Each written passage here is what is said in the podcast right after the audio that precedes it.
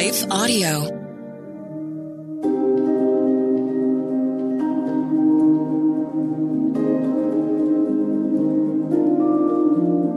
Hello. Welcome to Your Daily Bible Verse, a podcast that examines one verse each day to learn more about God and His will for our lives. I'm your host, Kyle Norman. After a brief message from one of our sponsors, we will read today's Bible verse, Exodus chapter 3, verse 11.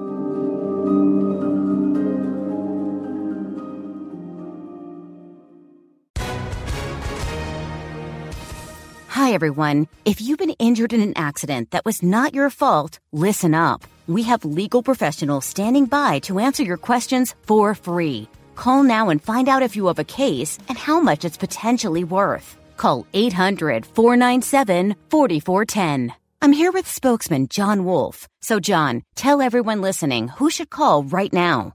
Well, Maria, first off, thank you for having me here. It's always nice to answer the listeners' questions. Now, as far as who should call in, Anyone who's been injured in an accident and think you deserve compensation, give us a call right now. 800 497 4410. You'll find out if you have a case and how much it's potentially worth. Thanks, John. You heard it, folks. Take advantage of this opportunity and call now. 800 497 4410. Advertisement sponsored by Legal Help Center may not be available in all states.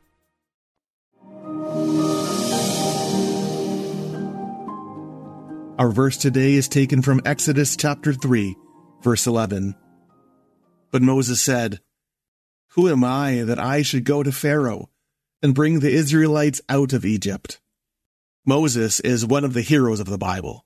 We know him very well. Disney made a movie about him after all.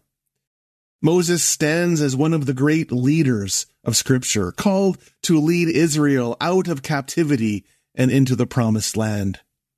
We see Moses as a man who inhabits greatness, who stands tall in his faith and self confidence.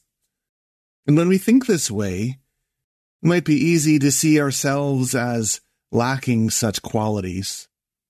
We may even doubt if God could ever use someone as normal or as ordinary as ourselves.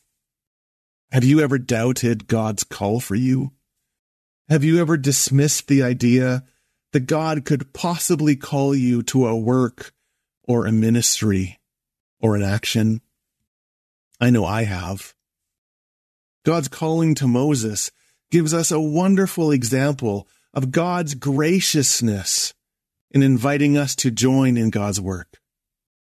After all, on the day of his calling, Moses wasn't looking for anything miraculous to take place. At this point, Moses is just an ordinary shepherd going about his ordinary routine. But then, amidst the mundane and the ordinary, something amazing happens. Moses is invited to participate in God's work of redemption. But even amid this burning bush experience and God's voice speaking directly to him, Moses responds by trying to come up with all sorts of objections to why he can't possibly do this work. I find that comforting. Do you? It's easy to build up the idea that joining God's work of redemption is about being confident or self assured or having sufficient spiritual bravado so that nothing will shake us. And that's not who I am but that's also not who Moses is. Moses pushes back. Moses struggles with his calling. And in the face of God's call to him, the first thing that Moses can think of is, Oh, you've got to be mistaken, Lord. He responds, Who am I that I should go to Pharaoh? And later on, he lists a litany of what he can't do. In this moment, all that Moses can see is who he is not and what he can't do. If you doubt that God has called you, don't beat yourself up over it. It's natural. It happens all the way through Scripture. Abraham and Sarai say, I'm too old. Jeremiah says, I'm too young. Peter says, I'm too sinful. Such questioning isn't a lack of faith, nor does it remove us from the possibility of participating in the Lord's work. But instead of looking at ourselves or dwelling on our insufficiencies or our weaknesses, what if we looked to God? Instead of dwelling on who we are not, what if we meditated on who God is? When Moses questions his calling, God doesn't begin listing all of Moses' good qualities. God doesn't begin suggesting that somehow Moses is uniquely suited for this task and you can do it if you just try. No. When Moses says, This is who I am not, God says, But this is who I am. God says in the very next verse, I will be with you. Because ultimately, our calling is not about who we are or what we can do. Our calling is about who God is and what God will do. Do we believe that God has a concern for God's people?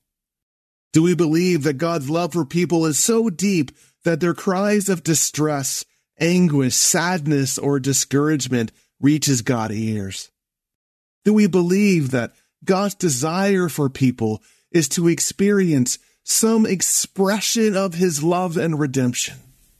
If we believe that God's heart is so directed towards that, then the reality is that we are called to join in that work. We are called to participate in bringing people to the love of God. We might not see a burning bush erupt in front of us. But in the Holy Spirit, God has come to us. And so God invites us to join in the redemptive work of Christ. Who might you be called to journey towards, to walk alongside of? Is there anyone in your life where God wants you to present the life giving message of redemption in Jesus Christ? What if this day God is saying to you, I have seen the misery of Derek or Joanne or, or Frank. I've heard them crying out because of their situation, and so I am sending you to them. When you doubt your calling, remember that God doesn't call the equipped, He equips the called. God's calling is but an invitation for you to witness the extravagant power of God's working in you and through you, a power that can do infinitely more than you can ever ask or imagine. So, like Moses walking away from the mountain, having accepted God's calling of him, may you take a step forward in the direction that God is calling you. May you walk in faith and trust that God's calling of you is true.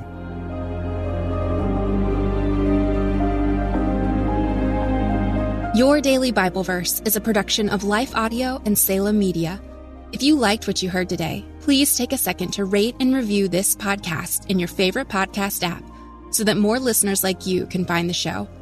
For more faith filled, inspirational podcasts, visit us at lifeaudio.com.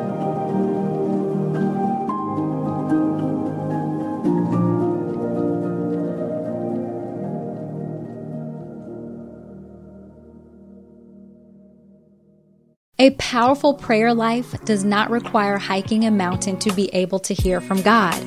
God can meet us right in the middle of our busy lives to help, guide, and speak to us through prayer.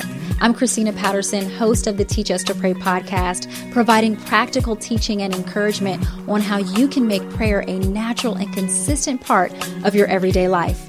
I promise it won't require hiking a mountain, but you just might develop the faith to move one. Listen and subscribe at lifeaudio.com.